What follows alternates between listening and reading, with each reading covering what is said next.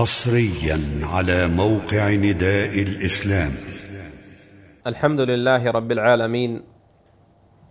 الحمد لله الذي خلق السماوات والأرض وجعل الظلمات والنور ثم الذين كفروا بربهم يعدلون. والحمد لله الذي هدانا لهذا. وما كنا لنهتدي لولا أن هدانا الله. لقد جاءت رسل ربنا بالحق. وأشهد أن لا إله إلا الله وحده لا شريك له إقرارا وإيمانا وتوحيدا. وأشهد أن نبينا محمدا عبده ورسوله الداعي إلى الله بإذنه وسراجا منيرا. صلوات الله وسلامه عليه وعلى آله وأصحابه ومن سلف من إخوانه من الأنبياء والمرسلين وسار على نهجهم واقتفى أثرهم وسلم تسليما كثيرا. أما بعد أيها المسلمون أيها الصائمون والصائمات أحييكم جميعا بتحية الإسلام الطيبات المباركات. فالسلام عليكم ورحمة الله وبركاته. وحياكم الله إلى لقاء متجدد بكم ومعكم نتذاكر فيه بعض الأخطاء وبعض التصرفات الخاطئة التي تخدش صيامنا. وتضر في قيامنا وطاعتنا لله رب لله عز وجل. إن المسلم يا أيها الإخوة إذا نبه على الخطأ سارع فتركه وتنبه إليه ورجع عنه.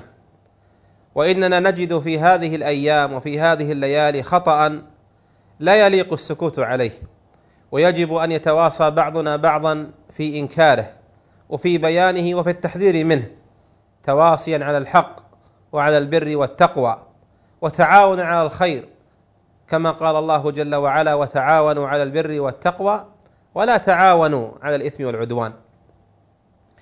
إننا نلاحظ يا أيها الفضلاء خروج بعض نساء المسلمين من بيوتهن إلى المساجد لصلاة التراويح وصلاة التراويح سنة متأكدة ليست واجبة ولا يجوز أن تمنع المرأة أن تأتي المسجد إذا أمنت على نفسها وعلى دينها وأمنت الفتنة منها وعليها. يقول النبي صلى الله عليه وسلم لا تمنعوا إماء الله مساجد الله. وبيوتهن خير لهن. فالمرأة صلاتها في بيتها التراويح أفضل من صلاتها في في المسجد. لكننا مما نلاحظ مما يجب التنبيه عليه أن من نساء المسلمين من تخرج إلى المسجد تصلي التراويح مع الجماعة وهي متعطرة وهي متطيبة وهي متزينة في حال لا يليق لها أن تخرج بهذه الصفة. والشريعة عظمت هذا الأمر أعني خروج المرأة بهذه الحالة بتطيب وتعطر وتزين عن بيتها. وعدها النبي صلى الله عليه وسلم في الحديث عد المرأة زانية إذا خرجت من بيتها متعطرة متطيبة حتى ترجع إلى بيتها فتغسل عنها الطيب والعطر. والمرأة إذا خرجت من بيتها متزينة متطيبة متعطرة استشرفها الشيطان.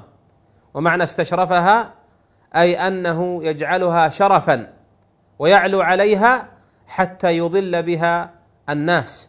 وحتى يضلها هي بمخالفتها أمر الله وأمر رسوله صلى الله عليه وسلم.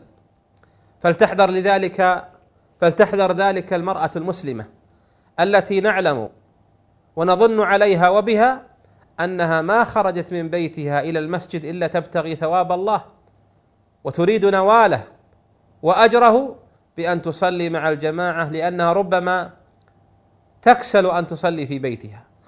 فإذا خرجت إلى المسجد فلتخرج متلفعة تفلة بثياب بيتها لا متعطرة ولا متزينة ولا متجملة لأنها ما خرجت إلى عرس وإنما خرجت لأداء فريضة فلا تفتن عباد الله ولا تفتن نفسها. ومن الأخطاء في هذا الصدد أيضا أن من النساء من تخرج مع السائق الأجنبي وحدها تركب معه وحدها في سيارته. فيذهب بها إلى المسجد كما يذهب بها إلى عملها أو إلى السوق أو إلى زيارة أهلها وقريباتها. والمرأة إذا خرجت وركبت مع السائق وحدها وقعت في محذور النبي صلى الله عليه وسلم لما قال ما خلا رجل بامرأة إلا كان الشيطان ثالثهما وفي الصحيحين يقول صلى الله عليه وسلم لا تسافر المرأة إلا مع ذي محرم ولا تخلو المرأة مع إلا مع ذي محرم. لا تخلو المرأة إلا مع ذي محرم. فالمرأة إذا خرجت تصلي مع الجماعة لا يجوز لها أن تركب مع السائق وحدها. فلا بد من طرف ثالث يزيل هذه الخلوة إما بأمها أو بأختها أو بأبنائها وبناتها وإما أن تركب مع وليها ومحرمها. مع هذا السائق إذا احتاجت إليه.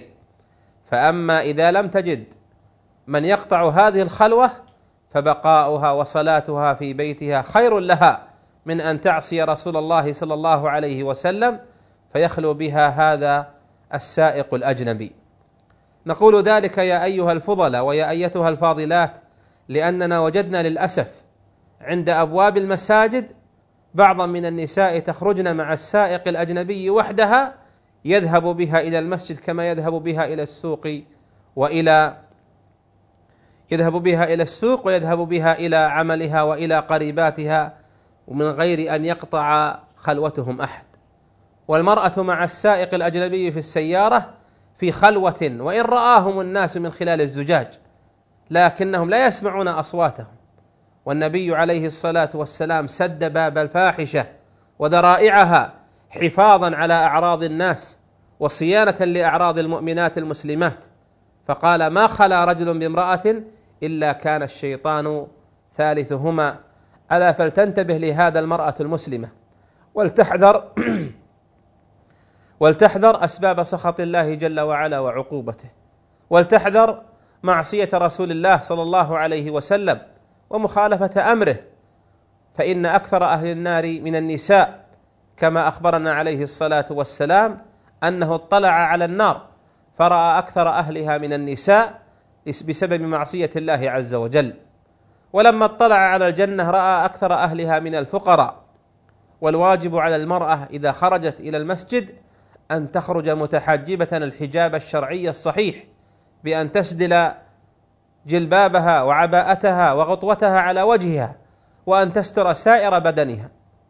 لأنه بهذا أمر الله عز وجل نساء المؤمنين ونساء النبي وبناته كما قال سبحانه وتعالى يا أيها النبي قل لأزواجك وبناتك ونساء المؤمنين يدنين عليهن من جلابيبهن ذلك أدنى أن يعرفن فلا يؤذين وكان الله غفورا رحيما.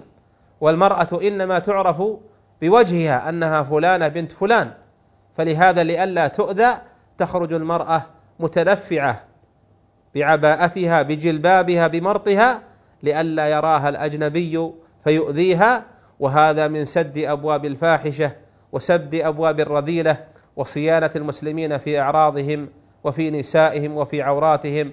حفظ الله عز وجل علينا ديننا الذي هو عصمة أمرنا وأصلح لنا دنيانا التي فيها معاشنا وأصلح لنا آخرتنا التي إليها معادنا.